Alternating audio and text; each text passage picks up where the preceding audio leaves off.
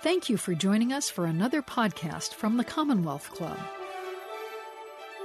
Good afternoon. My name is Brad Stone, and I am a senior executive editor at Bloomberg News. I am just so pleased today to be back at the Commonwealth Club and to serve as moderator for this virtual conversation with my friend and colleague, Bloomberg editor Max Chafkin.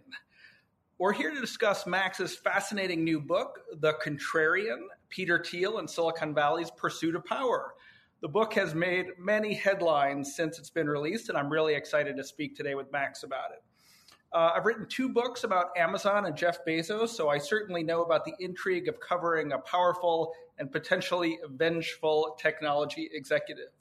Uh, similarly, understanding Peter Thiel, particularly his association with the Trump administration, is critical to understanding Silicon Valley, where it's been over the past decade, and where it's going now. An important housekeeping tip before we get started if you have a question for Max, please place it in the YouTube chat box and questions will be forwarded to me throughout the program. So, with uh, no further delay, Max, welcome to the program. Uh, thanks for having me, uh, Brad. Thank you for doing this, and and thank you to everybody for watching. I'm really excited to be doing this conversation. I wish we could be in person, you know, at the Commonwealth Club, at, but uh, you know, at Zoom... the swank new offices uh, on the Embarcadero. Indeed. Well, Max, I want to start with a number that I'm sure you're familiar with: 140 million. Uh, that, of course, was the the judgment that the wrestler known as Hulk Hogan was awarded against Gawker Media, and as we all know, Peter Thiel uh, the, the famous investor, bankrolled that lawsuit. So I want to start off by asking, you know, probably the most sensitive question of all, which is why write a book about someone who we know is so hypersensitive to the way he is portrayed in the popular media? Yeah, that's a that's a great question, and it's it's one that I have uh, you know thought a lot about, and, and there are probably a bunch of different ways to answer that. And I mean, uh, the first I, I want to give you a kind of quick kind of why Peter Thiel, and then I'll I'll, I'll talk about Gawker, and we I'm sure we can expand on the kind of yes, and I'd why, like to go back to Gawker, but. but... but yeah, I mean, wh- the reason why Peter Thiel is just because you know I think he is you know if not the you know one of a very small handful of the most significant kind of players in Silicon Valley over the last couple of decades, really of his generation. You know, there are a handful of other people. You know, Jeff Bezos, as as you know, um, uh, Elon Musk is probably another one. But I think Thiel's influence has been really interesting and and and singular, both in terms of kind of the companies he's been involved in, and also kind of this ideological influence. And on top of that, of course, Thiel has this really interesting, you know, kind of political story and a story about power. And of course, the Gawker uh, case, you know, is part of that. And it was part of, I think, the appeal of Peter Thiel to, to, to people in the Trump circle. He was the one who went after this liberal um, media outlet. And of course, you know, it hangs over um, you know, this conversation and and pretty much any time any journalist um, does a story about Peter Thiel, you know, this is in the back of the journalist's mind. It's in the back of the editor's mind. It's in the back of uh, maybe the reader's minds. And I think that makes it, um, you know, tough to, to, to do journalism and to do good journalism.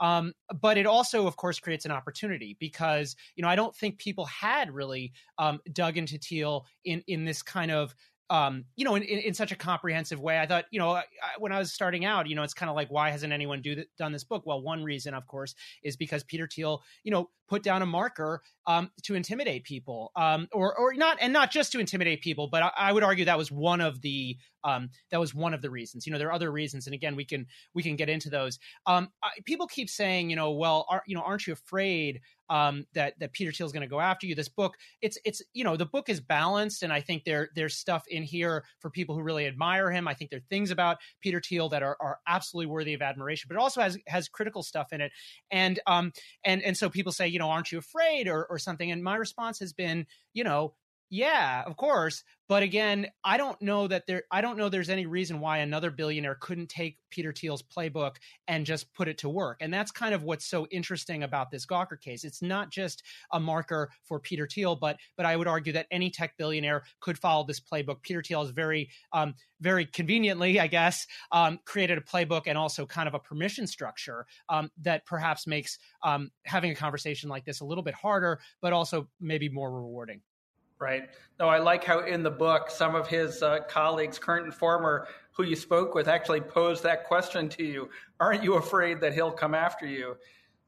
Yeah, yeah, and and of course it hangs over, um, you know, uh, meetings with potential sources, and and I and, and I think it gets it gets at um, both how uh, Peter Thiel is related to to the media, but also how people in this world relate to one another. I mean, one thing about um, this kind of uh, Thiel world, the, the the the Thiel verse I call it in the book, and that you know is a term you hear thrown around, um, is that you know loyalty is very important. So so and and and disloyalty, in other words, talking to a journalist or or making a public statement or, or whatever is is not rewarded. And so so of course there are people who um, you know that I'm speaking to who are who are thinking about the Gawker lawsuit and and and the potential for litigation. But I think the more immediate fear, of course, is just being frozen out of this incredibly um, you know rich and varied influence network. You know, Thiel has you know an enormous amount of money uh, willing to put at his disposal, but then there are you know dozens and dozens of other investors who, um, because of personal relationships or because they are they have you know some of Peter Thiel's money as an LP in their firm,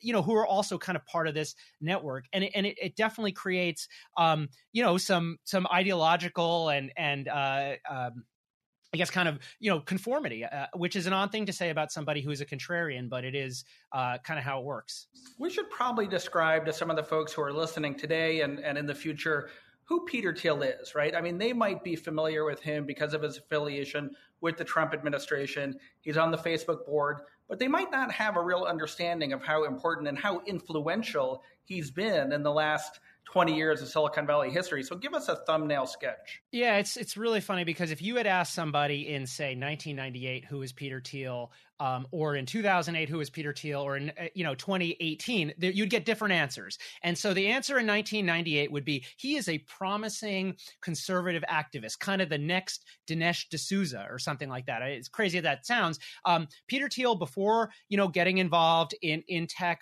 um, was best known as this guy who had started a kind of uh, a very conservative, kind of bomb throwing newspaper at Stanford called the Stanford Review. He then went on to write a book called The Diversity Myth, which was kind of this, you know, young conservative, you know, taking the piss out of um, out of the liberal elites, and that was kind of who he was. And then he he starts PayPal, and and PayPal um, was you know both very successful and also just because both I think because of the force of, of Thiel's personality and because of some of the personalities from the other folks, these, you know, these big personalities, uh, Elon Musk, Reid Hoffman, um, Keith Rabois, you know, there's a long list of, of, people who are really, you know, very in, in their own way, I guess, charismatic. Um, it had a huge influence. Thiel then um, starts Palantir um, shortly after uh, PayPal uh, goes public and is sold to eBay. Um, Palantir is basically a data mining company. Its main client is is was and, and is the the U.S. government, um, but of course there are lots of other corporate clients. And then Thiel becomes this kind of wildly successful hedge fund manager, which is another kind of weird act that happened next, where where all of a sudden, you know, if you ask somebody in 2008 who's Peter Thiel, they would have said, well, he's one of the world's most successful hedge fund managers. And and again, and and and so uh, while that's going on, he's continuing to invest. And of course, the, the final act, I would say, is Thiel as this political actor, as somebody who um, had this enormous amount of success in the technological world kind of could be could be credited with as i said creating silicon valley is. He's the leader um, the don of of what's known as the paypal mafia which is this network of, of early paypal uh, folks. And then he sees another opportunity an opportunity in the candidacy of donald trump and manages uh, you know, kind of in a very short amount of time to raise his profile uh, from being somebody who's, you know, was well known in the tech world. And I think I'm sure most of people, you know, here kind of knew who he was, but he's suddenly operating on, on a new and and I would argue um, maybe more interesting level. And and that's kind of where uh, you know, from my point of view, when it really got interesting to think about a book, because you know, Thiel had, of course, a huge influence on Silicon Valley, but then the idea that this tech guy, this venture capitalist, this futurist who happens to be an immigrant, who happens um, to be gay, um, would support, you know, Donald Trump, who is running on a kind of reactionary platform. Trump is almost proud he doesn't, you know, use email, like let alone, you know, do the kinds of things that Peter Thiel wants. He's, you know, super anti-immigrant, hardline anti-immigrant. He's part of a political party that's that is in generally hostile to to the interests of gays and lesbians. And so, for all these reasons, it just seems like a weird contrast. And and I think that is what um, both drew me to the story and also um, you know kind of kind of kept me in it you know over the last few years uh, as I was. Well, I, I hope we have time to to pick apart all these interesting and contradictory chapters of his life and career. Um, when you, I mean, I, of course, you know, when you start these kinds of unauthorized biographies, there's always an awkward dance with the subject. And so I'm curious for you, for you, what it was like, whether Peter was amenable. I mean, he's written a little bit about his his own life, and maybe some some of his own kind of acolytes have written about him. Was he interested at all in a a, a neutral third party um, writing a book about him? Yeah, I mean, he, so so I approached this, and and and I was pretty um, cognizant of the fact that you know, obviously, Thiel has a contentious relationship with the media. You know, one of the things in my experience, having you know been a, a journalist and been doing kind of magazine writing for a long time, you know, the thing that kind of gets you in fights with your subjects is when you know, kind of the the proposal changes, right? Where where you propose one thing and then eventually it turns into something else, which is you know, kind of an inevitable part of journalism, but of course, it leads to, to conflict. Um, I tried really hard to to describe the book the way I'm about to describe it to you to Peter Thiel and to everybody else. And and that was, you know, he's this person who is there are all these myths about him, right? There's the kind of um sort of lefty myth about Peter Thiel where he's this kind of evil, you know, vampiric data monger who's just like, you know, siphoning Facebook data, you know, and and and doing God knows what with it and and secretly, you know, supporting Donald Trump. Again, this is just the myth. I'm not I'm not I'm not endorsing this. Um, and then there is the myth of Peter Thiel as this superhero, as this Ayn Randian builder, as a as an intellectual, kind of one of the not only just one of the great minds of his generation, but also one of the great doers of his gener- generation. And that's something a lot of folks, you know, kind of in the tech world, um, are really are buy into and are really excited about. And and my proposal w- was basically to treat Peter Thiel as a human and and to try to cut through both those myths because obviously there's truth to both of those things. Um, and, and you know, and we can we can untangle that. Um, but I wanted to just write a neutral, as you said, a, a fair book, and that's what I proposed um, to Thiel and also to um, you know the sources I talked to. These are these are friends, colleagues, former classmates, you know, really anyone who had who was involved in his companies or had had known him, you know, in, in his personal life, and um, and Thiel was, I would say, not enthusiastic about this. I approached his his publicist, his PR person, and had a you know series of conversations um, that you know that led to a meeting, an off the record meeting with Peter Thiel in L.A. Uh, there was a, a, then a fact checking process at the end. You know, he was uh, not not enthusiastic, um, uh, bordering on cold to the idea, but also didn't um, go out of his way to to stop me. Um, you know, I didn't feel any. I, I think I, I, think people in his network were discouraged from from speaking to me, but I did not get any. But there's a big difference between that discouraging people to talk to the journalist and and and you know uh, intimidation. And and I never was threatened or even you know there were no veiled threats. There was nothing like that. You know from Thiel or anyone. Um, who was I think speaking for him, and, and, I think that is, you know, to my mind as a journalist, that's to his credit. I mean, he didn't. I, I really do think um, it would be great if Peter Thiel were were able to or willing to to be more transparent and to talk to journalists more. I think the work that we do is really important, but I also think it's it's great. You know, I was able to do my job, and and and for somebody who has you know destroyed a media outlet, that's you know that's not saying much. I mean, that's saying something. Well, one of the things that I loved about the book, Max, was how you shed light on the on the, the history and the kind of political posture of Silicon Valley. I think there's a public impression that this is a, a, a liberal democratic stronghold uh, uh allied with Hillary Clinton and Barack Obama and now Joe Biden.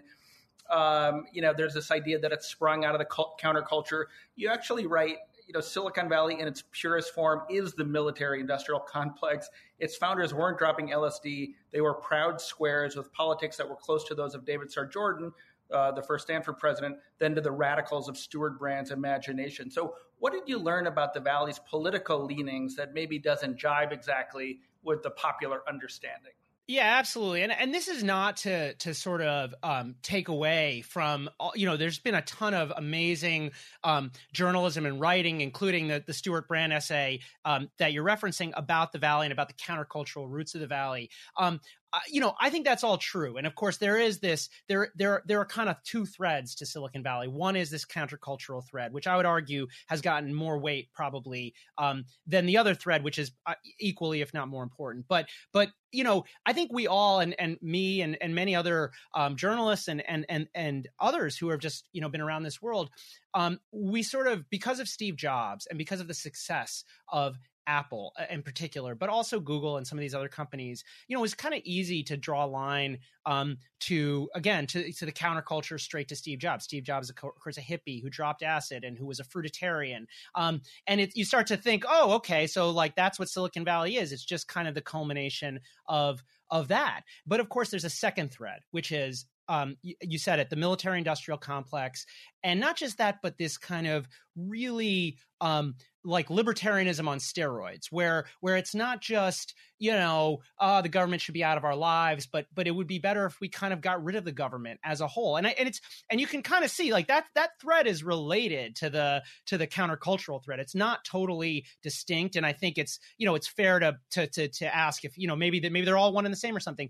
But I do think that Thiel was tapping into something and has tapped into something really successfully, um, which is both the kind of um, conservative, uh, ultra libertarian roots of this of Silicon Valley, and also Silicon Valley as this um, hotbed of military technology. And of course, Peter Thiel, most of his net worth um, is coming right now. Anyway, I mean, of course, th- this can change, and uh, you know, uh, Stripe is probably going to continue to grow, and who knows? But but right now, you know, most of his net worth is is coming from uh, Palantir, and and Palantir is you know a lot like these the old school Silicon Valley companies. In fact, and and Palantir has kind of embraced that identity, even even as they've um, left Silicon Valley. They're technically you know based in in in Denver now. Uh, okay, well, I'd, I'd, like to dive into the book now, but I want to invite uh, viewers and listeners to, to ask Max questions in the YouTube comments, and we'll pose them later in the conversation. Um, Max, I want to I want to talk about young Peter. Uh, you talk you talked to a former classmate, calling him a strange, strange boy.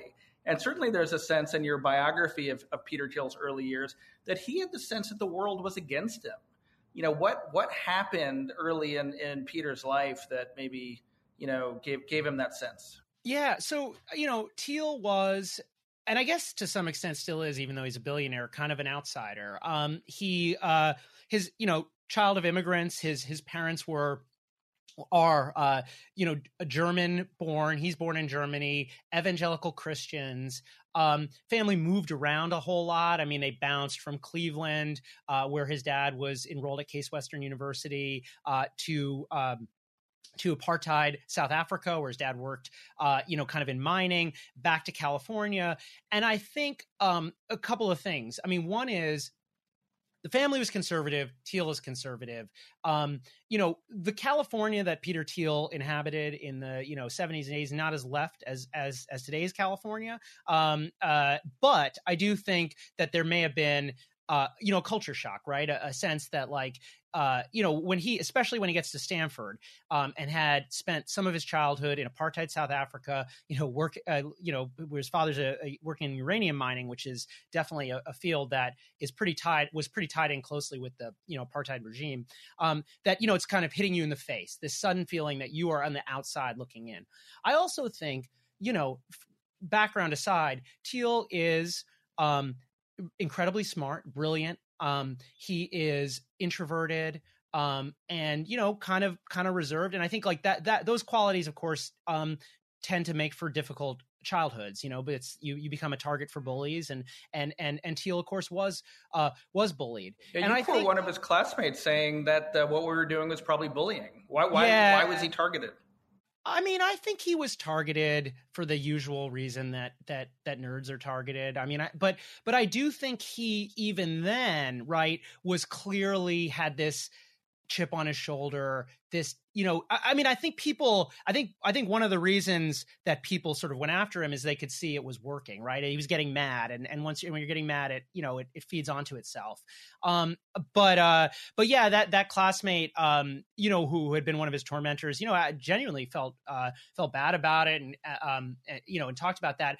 I i, I think the other thing about him, you know, he was just exceedingly ambitious. Um, somebody who really wanted really saw himself as you know correctly uh, uh, destined for for greatness.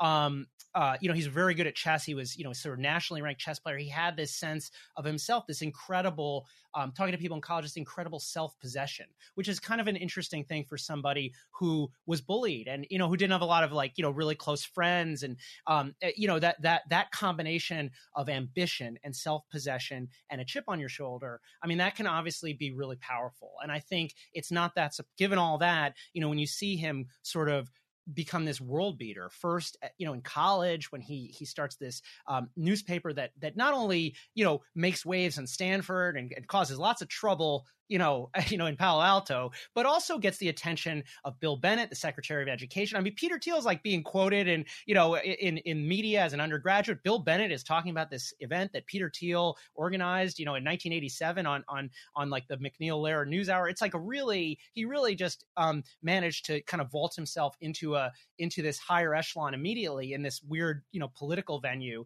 And so I think that you know, in some ways, like all of that difficulty in childhood um, probably set him up for the the success that followed.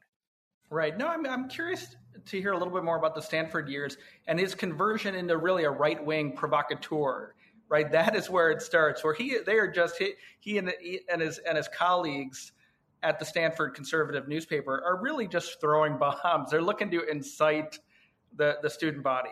Yeah, and you know, you go back and read this stuff, and it's it's it's it's very far out there, and um, you know, there are a bunch of examples in the book, and and in general, just to summarize, the general um, uh, the general vector of it is sort of like these liberals uh, and their and their mores are ruining Stanford as it used to be, and they're they're too nice to um, the concerns of black people. They're too accommodating of the concerns of women. They're too accommodating of concerns of gays. And and and those things, that line of questioning, right? It's like one half step away from saying something racist, sexist, or homophobic. And at times, you know, the Stanford Review would go there, and and it would create these huge controversies, and then you get the controversy controversy on top of the controversy, right? Where where the Stanford Review gets to say, "Oh, look, we're getting persecuted," you know, and um and I think anyone who has kind of who has paid attention to kind of politics today, and and particularly like right wing politics, the alt right, um, will recognize some of this stuff. I mean, this is kind of the prototype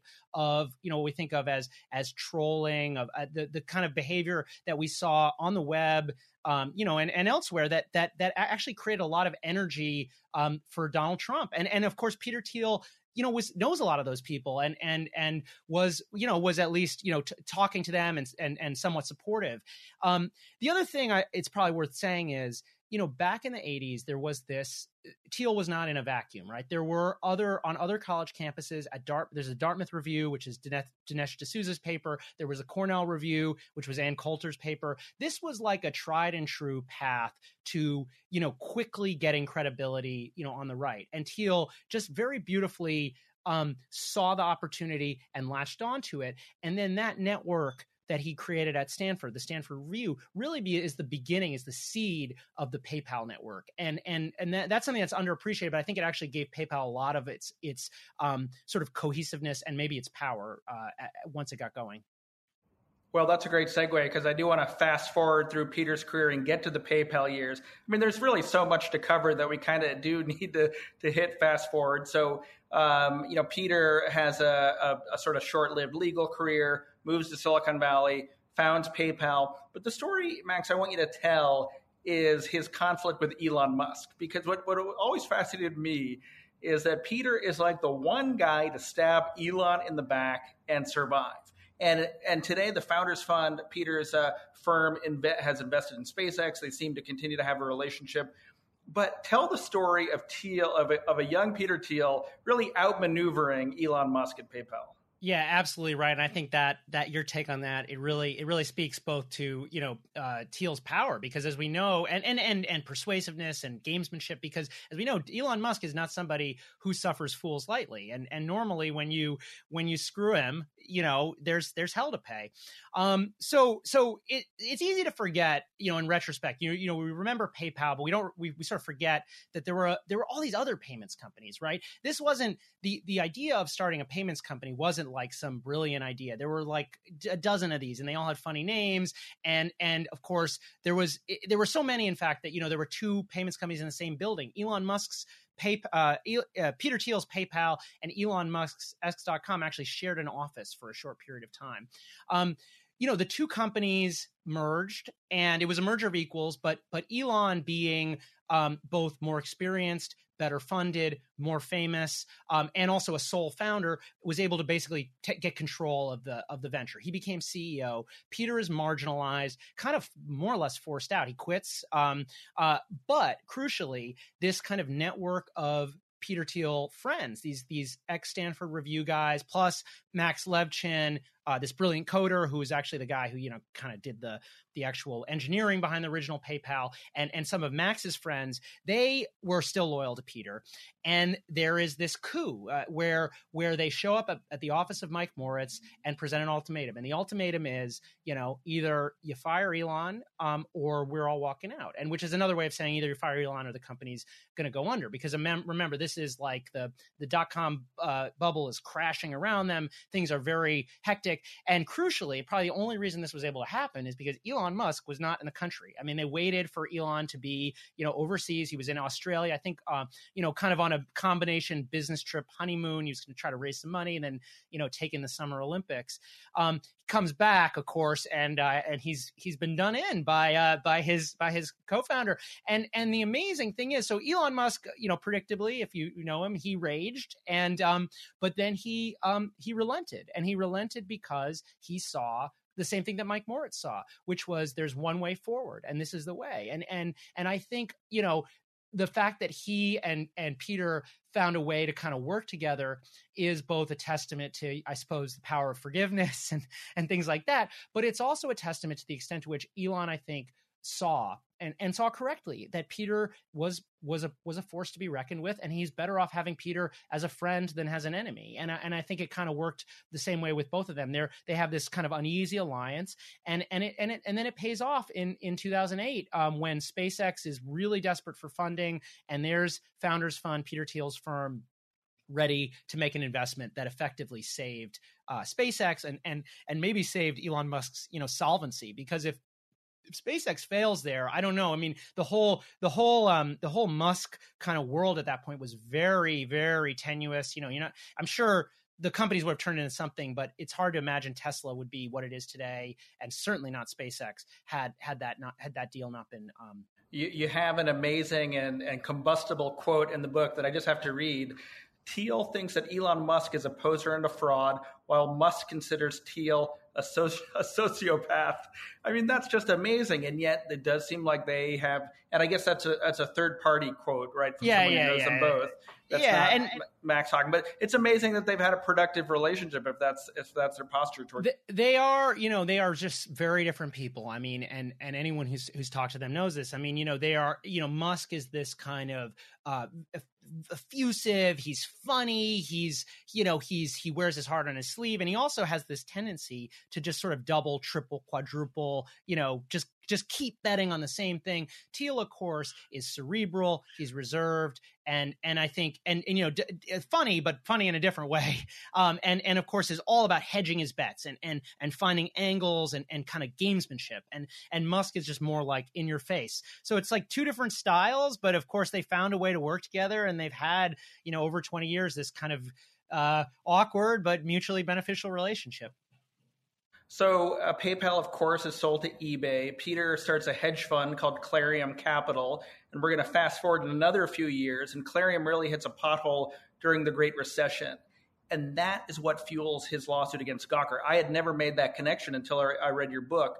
So, where did he go wrong with Clarium, and why did he take it out on this gossip site that was clearly needling him at the time for his investment record and for his his, uh, his lifestyle? Well, I think it's important to say, you know, just just just at a baseline that there was there was this Gawker post that was kind of the inciting action. Look, let's remove all the business for a second and, and just talk about the fact that you know in 2008, uh, Gawker Media, which had been doing actually a lot of really important journalism, uh, you know, really scrutinizing the tech industry and in ways that I think were positive, was also just doing kind of the most like out there gonzo kind of tawdry stuff you can imagine, including this post in 2008 said Peter Thiel is totally gay people. At the time, you know, Thiel was out to his friends. I mean, there are people at his um, at the hedge fund where that he ran. They knew he was gay. His boyfriend came to the Christmas party. It wasn't like a big secret, but it wasn't public information. It was kind of an open secret. And I think that that you know that was the beginning of it and that if that doesn't happen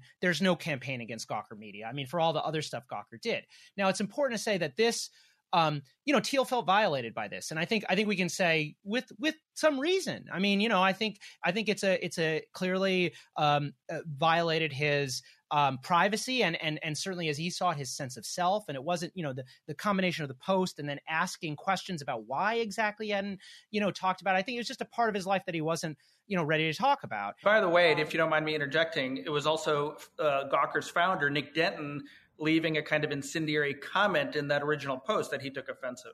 Right. That's yeah. That's what I was kind of getting at. It was like sort of turning the the the Denton left this comment, kind of turning this post another twist of the knife or whatever where he's saying well and, and we really got to ask why he's not doing this you know is it something you know what's going on with you know and it's sort of an implication that you know there's some kind of an, an attempt to sort of psychologize or whatever um now okay so that sends Peter Thiel into puts him in a bad place, and people, all the people around and people I talk to, eh, by his own account as well. You know, he is he is off his game, and at the same time, as he said, Clarium, his hedge fund, which at the at the time had been just on a tear, so so successful. You know, Wall Street Journal, Barron's, Bloomberg, they're all writing about how awesome this company is, how you know billions of dollars under management. Um, Thiel calls the crash of the economy right, but trades himself into an enormous hole. And, you know, and while this is happening, Gawker is writing this drumbeat of stories about what an idiot he is. And everyone thinks Peter Thiel's a genius. Ha ha, he's not a genius, right? And th- I think that journalism that they were doing was actually that was like legitimate journalism. I mean, they were they were pointing out things that were were, were there and and and perhaps needed to be pointed out. But that combined with this post, um, you know, I think was was was too much. And and then Gawker on top of that is also going after uh, all of Peter Thiel's friends. They're writing stories about Sean Parker. They're you know so so I think I think it's like a combination of of of real scrutiny, but then also the the you know the, this violation of his privacy. And Thiel tried, as I talk about in the book, there are all sorts of things that happened um, you know, in the years before the Hogan lawsuit, Thiel, you know, wanted to get Gawker or wanted to do something to make his to make this better, and tried all sorts of things from sort of sweet talking, attempting to kind of, um, you know, maybe court uh, Gawker to hiring private eyes. There was a there was a whole series of things, and then he finds finally lands on this kind of both devious and brilliant strategy, which is there's this litigation going on Hulk Hogan, professional wrestler, was wronged by Gawker in a much clearer way than Peter Thiel was wronged by Gawker, right? Hulk Hogan, there was a sex tape and it was it was a private tape. It hadn't been recorded with his consent. It's basically revenge porn. And Gawker posted it. And this winds its way, thanks to Peter Thiel in part, winds its way to a jury trial and this enormous verdict, this you know verdict of more than hundred million dollars that sends uh, that sends Gawker uh, to bankruptcy, uh, uh, puts a bunch of journalists out of work, and and it sends Nick Denton, the founder of Gawker, into personal bankruptcy. Amazing. Well, we're getting uh, some good questions in, which we'll get to about uh, Thiel's uh, support for for uh, Donald Trump and his administration.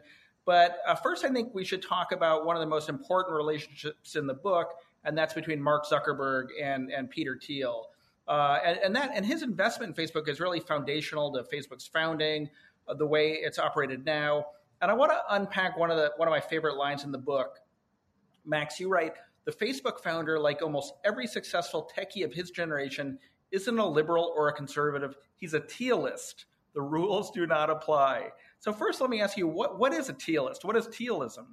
So. Uh, uh I'll tell you what I think it is. I mean, you know, um, it's kind of made up, but I but I do think it, it's probably a helpful framework to um, to understand uh, both the influence of Peter Thiel and maybe it says something about kind of um, some of the ideologies that are that are animating some of the largest companies. So Thiel obviously has has all these ideological points of views. Hopefully, we can we can talk about them. We can talk about the conservatism. We can talk about Donald Trump. But I think probably a more important part of, of Thiel's worldview is just this idea that technology you know, and and technology companies in particular are of paramount importance. We need to make the future happen. We need to make it faster, um, and we need to make it better a lot faster. And the way to do that is through these technology companies. And and he has very specific ideas about how these companies should be run most of which are are are, are laid out in zero to one. I think it's really worth anybody who's you know you should read my book and i think it has interesting stuff. I think if you're really interested in digging into this topic you know Thiel's book is also worth reading because he lays a lot of this out. Um, the um, the basic uh, thing that zero to one argues is that tech companies should try to achieve monopoly profits. They should get really big, so big that they dominate markets. And you see this idea in a lot of the things that PayPal did in its early years. Kind of this, they PayPal did kind of very aggressive growth, spent huge amounts of money, was very pushy, and then and and then the second part of this is is sort of how you get there. And and you get there by essentially breaking the rules by you know disrupting the status quo and times that's going to mean you know potentially um, uh, running afoul of regulators that that's kind of okay in this worldview. And it, it's it's more than okay actually. It's almost encouraged because the view is that you know the existing rules are bad and we need to fix them. We need to make new rules. And the way to do that is through um, this kind of hyper growth where these founders people like mark zuckerberg are a privileged class and they are able to and and expected in fact to kind of uh, do what they want to do so they can make the world a better place. And that is i think um, number one. I can see why that's a very helpful uh, business philosophy, right?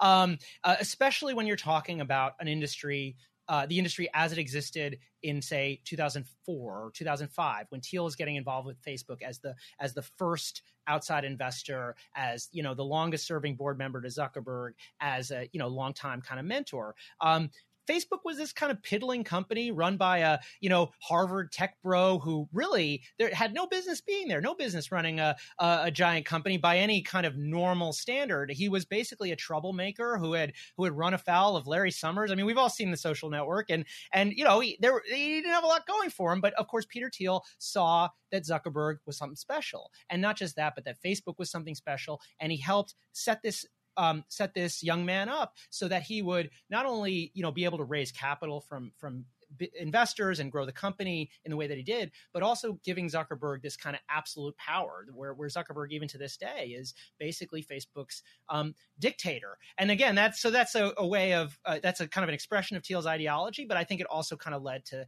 to Facebook's success. And um, and as I said, I think it was helpful, especially in the early years. Although now I think once you get to you know a couple trillion dollars in market cap, uh, several billion users, you have to start asking yourself whether the rules, the, the willingness to kind of ignore the rules and kind of stick it in the eye of institutions or whatever, um, has gone too far. Yeah, I did keep wondering, reading the book, and of course, reading uh, uh, you know he- current headlines, why Peter Thiel is still on the Facebook board of directors. He does seem to bring so much trouble. He invested in Clearview AI, the startup that has basically scraped photos off of Facebook. He purportedly leaked some emails from another board member uh, and then you have this remarkable account of this 2019 meeting with Peter and Mark Zuckerberg and Jared Kushner and Donald Trump, which uh, I, I, like one publication said you provided behind the spray tan details. And at the dinner, Zuckerberg and Facebook reportedly agree to take a hands off approach to news from conservative media sites. Now, Zuck and Facebook have denied that. So tell us a little bit of what's going on there and to belabor the question, how much water Peter Thiel still carries at Facebook. All right, yeah, so much to unpack there. So, um, you know, during the Trump administration, um, Thiel played this really important role, right? Where um, Facebook was, I, I'd say, unfairly to some extent under attack from conservatives um, for you know quote unquote discriminating against conservative views. Now, um, I'm just going to summarize a view. Uh, I'm not endorsing it, but the idea was basically this is a left wing uh, California company, and um, and they even though they were re- taking a relatively hands off approach, you know, they were discriminating against conservative voices, and and that meme, while I think didn't have a lot of basis in fact. I mean, there was a Facebook attempted to like promote you know like legitimate media outlets at, at, for for a couple of months in 2016 and and in doing so you know was promoting the new york times which i guess if you twist if you squint is you know is promoting liberals or something. But i mean I, again not a lot of basis of fact but this really took off and it took off not just among the right but but in particular at the white house where donald trump sort of figured out that you know uh, you know, making fun of Facebook is kind of good for business, and um, and so he's just hammering this company nonstop. And Thiel ends up playing this kind of mediator role. The, on one hand, he's there to kind of help Mark Zuckerberg absorb the flack. So Mark Zuckerberg can say, listen, you know, President Trump, um, I have this board member, Peter Thiel. He's not just like a he's not a RINO. He's a he's a Republican, but he's a real Republican. He's a Donald Trump Republican. He's so crazy. Steve Bannon thinks he's crazy. You know, Trump Thiel was like a, a dyed in the wool Trumpist and is, and that really I think helped Zuckerberg. Um, you know, on a sort of PR level with with conservatives. And then the other thing Thiel was able to do is sort of push Zuckerberg a little bit towards Donald Trump. And that's kind of what we see um, in this meeting in 2019 and in the events around that meeting. So, you know, ahead of that meeting, Zuckerberg had been taking a lot of flack um, from uh, prominent liberals, from Elizabeth Warren in particular, over these campaign ads that Trump and Trump's allies had been running, where they were like sort of making up stuff about Hunter Biden, or you know, really, really torturing the truth about Hunter Biden, um, distributing videos of Nancy Pelosi where she, you know, whatever, th- th- where they're manipulating them to make it look like she had some kind of neurological condition, um, and so Warren and others are, are out there saying, you know, we got to stop this. Facebook is bad, and um, and Zuckerberg gives this speech um, where he defends the company's point of view. And, and the speech says, you know, basically Facebook is about free expression. We need to allow everything. This is, you know, very much the, the Peter Thiel sort of view of the company. And, and frankly, the Peter Thiel view uh, to some extent of, of speech on the internet. And then they have this meeting um, that is secret that we don't we don't know anything about really, except that uh, Donald Trump uh, and and Melania are there. Jared Kushner and Ivanka are there. Uh, Mark Zuckerberg and his wife are there, and Peter Thiel and his husband are there. And and after that meeting, Thiel says uh, to to a friend, uh, which is what I report in the book, that there was some kind of understanding reached. And and and what was the nature of that understanding? Well, we, we don't know for sure, and Facebook, of course, has denied it. But what we do know is in the immediate aftermath of that meeting, um, Facebook creates this list of kind of you know uh, media outlets that it says are respected or whatever are, are going to be are going to be part of its its its initiative to promote you know kind of real news. On that list is Breitbart. You know, Daily Caller shows up on its on its list of fact checking partners, and of course, there's a ton of reporting from Bloomberg, some of my colleagues at Bloomberg, and also BuzzFeed that suggest that over the next few months, you know, Facebook um, made a real effort to give leeway to to some of these conservative groups, in particular, you know, Ben Shapiro, um, and also we know that that Facebook was a little bit slower to kind of respond to some of Trump's more incendiary posts. So when when Trump says the looters got sh- get shot um, thing, which is a callback to you know George Wallace. Uh, Twitter um, is much quicker to act than Facebook. Facebook, of course, eventually, you know, kind of comes around and bans Trump and and kind of uh, after the January 6th insurrection.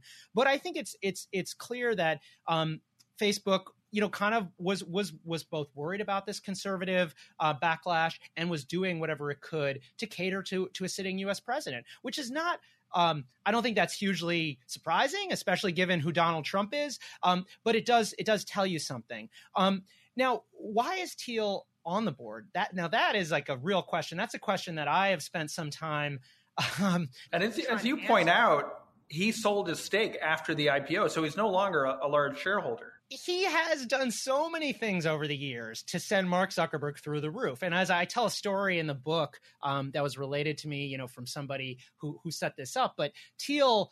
Um, Thiel gave a speech at Facebook after the IPO. The, the, the company is really struggling. It's it's like you know they're getting hammered in the press. Employees are seeing the stock go down. Everyone's like really you know just super depressed. So they bring in Peter Thiel, great the great man, the great investor himself, the longest serving you know independent director. Um, he's he's a he's a published famous author, or not not yet, but uh, he's teaching the Stanford class. He's he's got a big deal, and he's going to go in and pump everybody up. And instead of pumping everybody up, he gives a speech where he says, you know we were promised uh, flying cars, and instead we got Facebook, which is um, a kind of a twist on his usual talk, which is we were promised, you know, flying cars. Instead, we got 140 characters. That one normally makes fun of Twitter. That probably would have been just fine with Mark Zuckerberg, but instead he kind of just just has a dig dig for Facebook.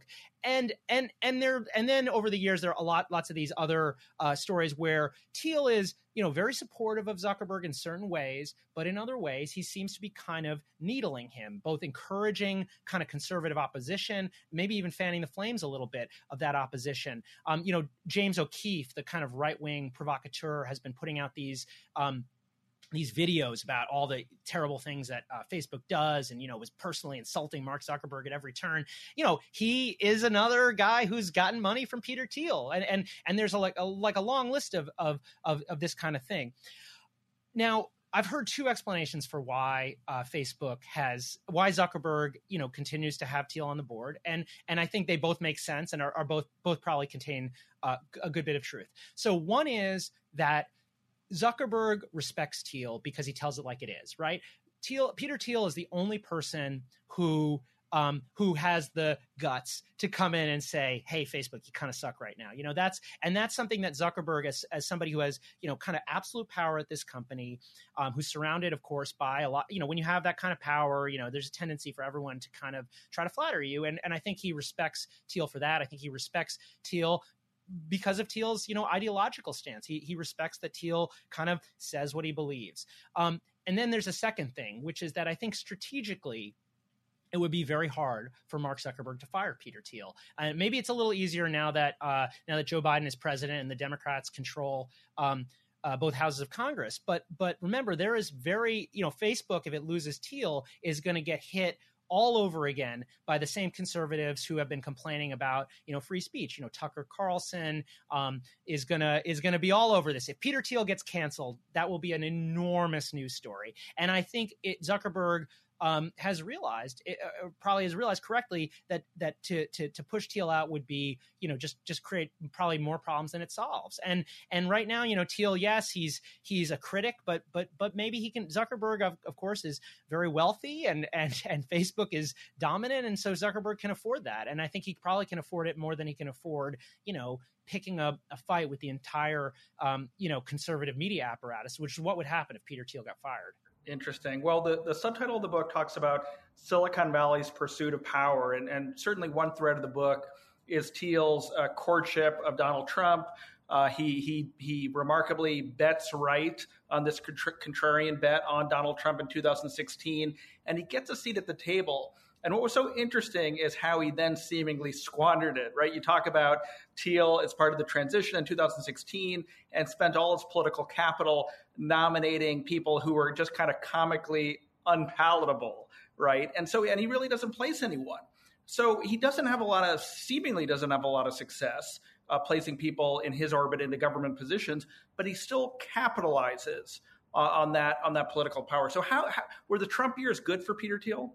So, I mean, I think it's really tempting to look at, you know, Thiel's kind of as you said political stumbles. And and they are there is almost a comic quality to them where where like uh, you know as i as i report in the book and this was in the bloomberg excerpt you know steve bannon who's like you know pretty out there as far as conservatives is saying you know you wouldn't believe the crazy stuff that Peter Thiel is is trying you know? And it's like when when Steve Bannon is calling you uh is calling you too too out there like you know that is that is a problem probably.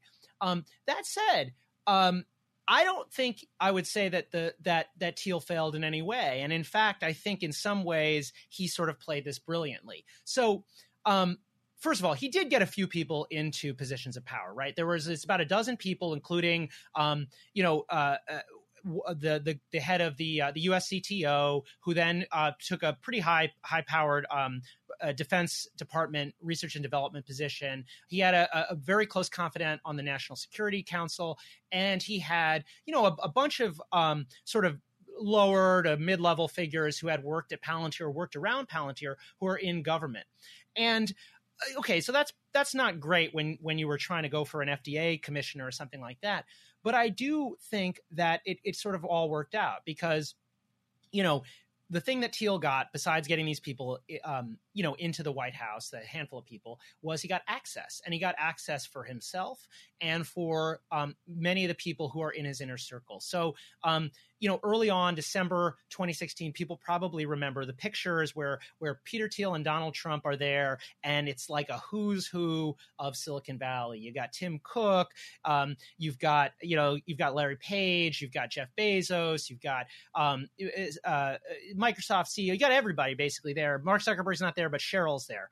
Um, and also there is Alex Karp, the CEO of Palantir. Now, Palantir at the time was a really small company compared to those compared to those giants. Those are the some of the biggest companies in the entire world. Palantir at the time is a private company with a market capitalization of maybe you know twenty billion dollars. There are much much larger defense contractors. If you wanted to bring in the heavy the defense heavyweights, right, that wasn't them. But but this this company of course does have very close ties to Thiel. Thiel owned twenty percent of the company at the time, and you know did that is that what helped pa- propel Palantir to um, to the amazing run of government contracts? contracts that it saw in the years that followed? I don't know. And Palantir will will say that it had, you know, this access had nothing to do with their success. Their success was totally about the software, not about the politics.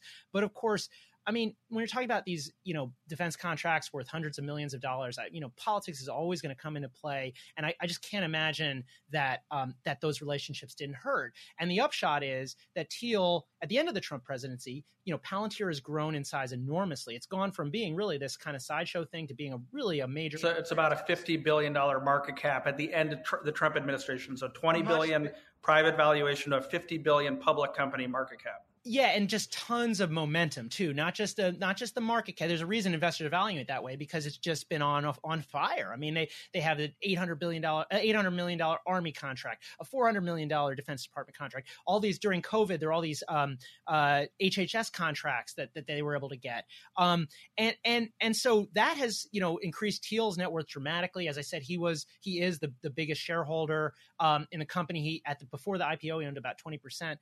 Um, so that is good good. It's good for his bottom line. He is definitely a lot richer than he was, you know, going into the Trump presidency. Now, what about the influence? Because you would expect, okay, maybe he maybe he mortgaged all his influence for business success, but I don't think that's true at all. And and I think actually, you know, maybe it was just an accident that that Thiel kind of struck out during the Trump transition, or maybe it was strategic. But either way, he leaves um, this. He he ends these four years without being tied that closely to Donald Trump. And that, in, in the end, is actually pretty valuable because he comes off, number one, as a tried and true ideologue. He is a believer. If you want to find a, a, rich guy who really believes in the principles of Trumpism, look no further further than Peter Thiel. Uh, some of these other donors, you know, the Kochs, they backed away from Trump, not Thiel. He stays true, but because he was kind of cast out early, he doesn't take any of the blame.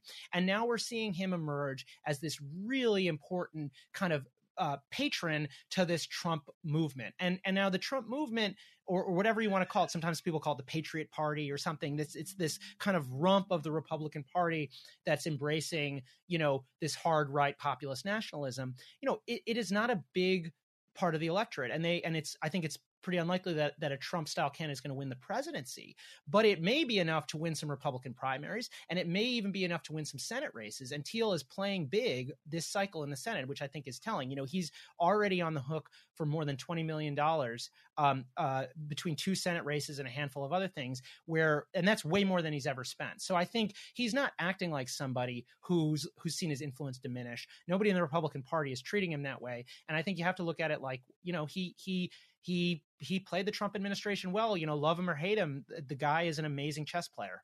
And by the way, Max, we had a good audience question. Um, it seems Trump became even too much for Peter Thiel by the end of his presidency. Do you think Thiel would support Trump again in 2024, or is he done? Uh, I think so. So so Thiel never never embraced Trump during the uh, 2020 election, and and as you said, there was a sense that maybe uh, uh, maybe Trump had done something to to get under his skin. I think too much is not quite the way I would put it. I think it's it has more to do with perceived competence. You know, Trump was kind of floundering. I think if Thiel had any problem with Trump, it wasn't that Trump was too out there. It was that Trump was not disciplined and and was was ineffective.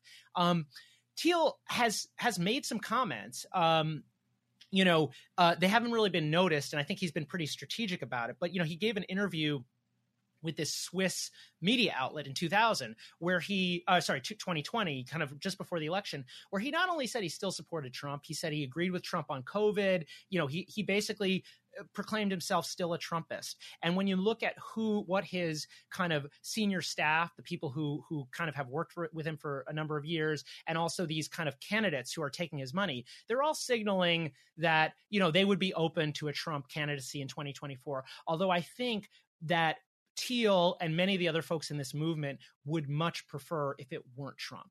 But the thing is, it's like the Trump voters are are the people they're catering to. So so I think it's it's still up in the air. I think if Trump runs, yes, Peter Thiel will support him, um, certainly covertly and and probably overtly. Well, it's certainly looking like we will we will see that scenario unfold.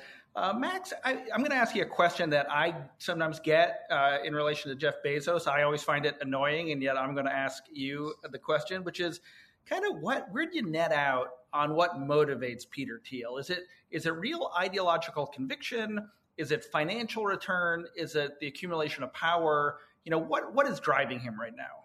Well, I think I think it's it's it, it, there's not a single answer, and I think it's it's a combination of um, of financial returns but of course for Thiel those financial returns are tied to technology as he sees it. So so it's this kind of desire to grow these tech companies uh, and in doing so to grow his net worth um, as quickly as possible.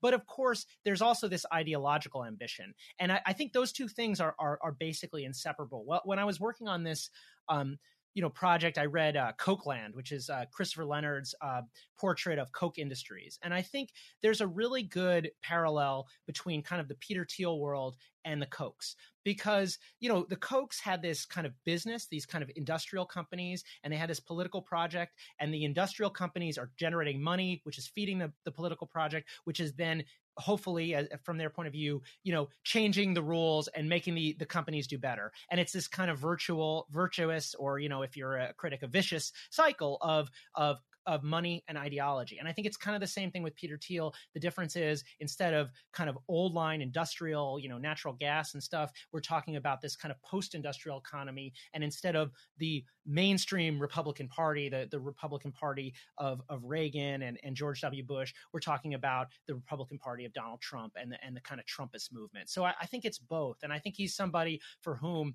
it's very, very hard to separate ideology from the kind of business, from the money uh, that, that comes at the end of business. Well, Max, unfortunately, we only have a few minutes left, um, so I want to go into a lightning round here. Okay, so we need we need quick answers. I want to. There's there's no conversation about Peter Thiel that's complete without talking about some of his more unusual bets. So we're going into uh, what I want to call a good bet or bad bet uh, speed round here. Um, you talk about Peter's freak flag stage where he's investing in some really weird things. Um, he's got some longevity startups. Uh, does does Peter Thiel want to live forever? Is that a good bet or a bad bet? Uh, I think he uh, is is definitely interested in extending his lifespan. I don't think there's been a whole lot of progress there, but it's been um, you know kind of amazing branding for Peter Thiel. Right. Um, psychedelics to treat mental illness. I don't know if you heard about this one, but a magic mushroom company that he's recently invested in? Good bet or bad bet? I mean, I think, uh, yeah, it seems like a good bet. I don't know. I mean, I think it totally fits in the in the kind of um, Peter Thiel. Let's let's bend the rules. Let's find the sort of regulatory areas where regulation is wrong and try to change them. There's of course a lot of research. You know, I've read some of this. Uh, I read Michael Pollan's Change Your Mind. It seems like there are definitely applications. So it, it seems like it makes sense, and it it feels like a frankly a perfect venue for Peter Thiel. It's it's a perfect combination of taboo with uh, with money, and he's super into drugs and, and drug regulation and the idea of of kind of pushing the envelope on kind of what the FDA will allow. You know, maybe there's a world where we can experiment on this in a seastead, which is another one of his you know crazy ideas. Right, right. Okay, um, I didn't have that on my list, but you could answer that one. But I was going to ask, good bet or bad bet, New Zealand. Um, I think uh, New Zealand is a lovely country. Um, I don't think it's really worked out for him uh, yet. He has spent very little time there, um, and and I think, as I argue in the book, um, you know, I think that the New Zealand acquiring New Zealand citizenship was partly a backup plan in case the political things didn't didn't work out for uh, for for him, and and of course Donald Trump became became president. He didn't have to spend any time in New Zealand. That said, I mean, I've looked at his property. It's uh, in New Zealand. It seems like a very nice place, and I and I, I think there were just permits uh, put forward. They're doing some renovations, so maybe I think the jury's still out on that one. It hasn't really paid off as a as a political bet. And this is an apocalyptic, uh, basically last resort for him. Well, I don't think it is because I think we just have gone through an apocalypse, and uh, and and I can tell you where he was, and he wasn't in New Zealand; he was in Maui. And you know, of course, as a as an apocalypse destination, Ma- Maui and New Zealand have a lot in common, but Maui's a little bit closer, and uh, and you know, ch- shorter shorter trip on the plane. And you don't have to gas up, and um, and uh, they, you know, it's probably a little bit easier. Uh, I, I think it was more of a regulatory arbitrage opportunity, but of course, you know, when the world falls apart, there it's nice to have you know multiple bunkers. He's also placed a contrarian bet against San Francisco and Silicon Valley. Good bet or bad bet? Well, I think I have to say it's a bad bet. You know, we're you know talking to the Commonwealth Club here. I mean, I, you know, I think that his bet there has always been somewhat overblown. And and you know, when he was after, you know, making this big speech about, you know, leaving Silicon Valley, Founders Fund, which is his VC firm, you know, they they're still based in in um, in San Francisco to some extent, although there's been a little bit of movement uh, to Miami lately. Um, I, I don't think we've really seen anything that seriously um, threatens you know the preeminence of, of, Silicon Valley yet. Now, of course, that could change. And when you have somebody as influential and as powerful as Peter Thiel, then then that's something that I think you need to take seriously. So hopefully, people in San Francisco are taking seriously, but uh, uh taking it seriously. Although I'm not sure I would be panicking quite yet. Well, one more in this uh, in this game of Peter Thiel, good bet or bad bet. Uh, Roth IRA this is uh, he's funneled many of his investment winnings into this personal retirement account, but we're right at the verge, perhaps, of a rewriting of some of these tax laws. So, good bet or bad bet? I'm going to say uh, so far phenomenal bet. I mean, he's managed to squirrel away, you know, more than five million dollars um, in this investment account that was originally designed for, you know, to not have, you know, more than a couple of thousand dollars per year into it. As you say, there's a backlash, and and that backlash could result in in tax bills for Peter Thiel. That said, um, two, two points that I think are worth considering. One is this strategy that he's adopted has become very popular. So uh, Peter Thiel, as we've talked about, is can be a vindictive billionaire who has a lot of influence at his disposal and a ton of money. Um, he's not going to be the only opponent of this. There are going to be a lot of rich people who are really upset about this. So I think it's going to be hard to push through. Um, and even if it is pushed through, and Thiel has to pay a tax bill, you know, in the billions of dollars, I think, you know. it's not the worst thing that you know. I mean, it's it's as as my accountant sometimes says, you know, you've had a good year, so it's uh he, you know, I think he'll I think he'll live. yeah, I think he will be okay. Well, unfortunately, that is all the time we have for today's program. I want to thank the Commonwealth Club for hosting it. Of course, I want to encourage everyone to purchase Max's tremendous book, The Contrarian, Peter Thiel, and Silicon Valley's Pursuit of Power. You can buy it wherever books are sold. Max, it's been a pleasure. Thank you, Brad, and thanks everybody for watching. You've been listening to the Commonwealth Club of California. Hear thousands of our podcasts on Apple Podcasts, Google Play, and Stitcher. If you like what you've heard, please consider supporting our work and help us bring 500 programs a year to listeners like you. Go to commonwealthclub.org/donate. Think your way around the world with our travel programs to exciting domestic and international destinations. And when you're in the Bay Area, please join us live at our events. Thank you for listening and for your support.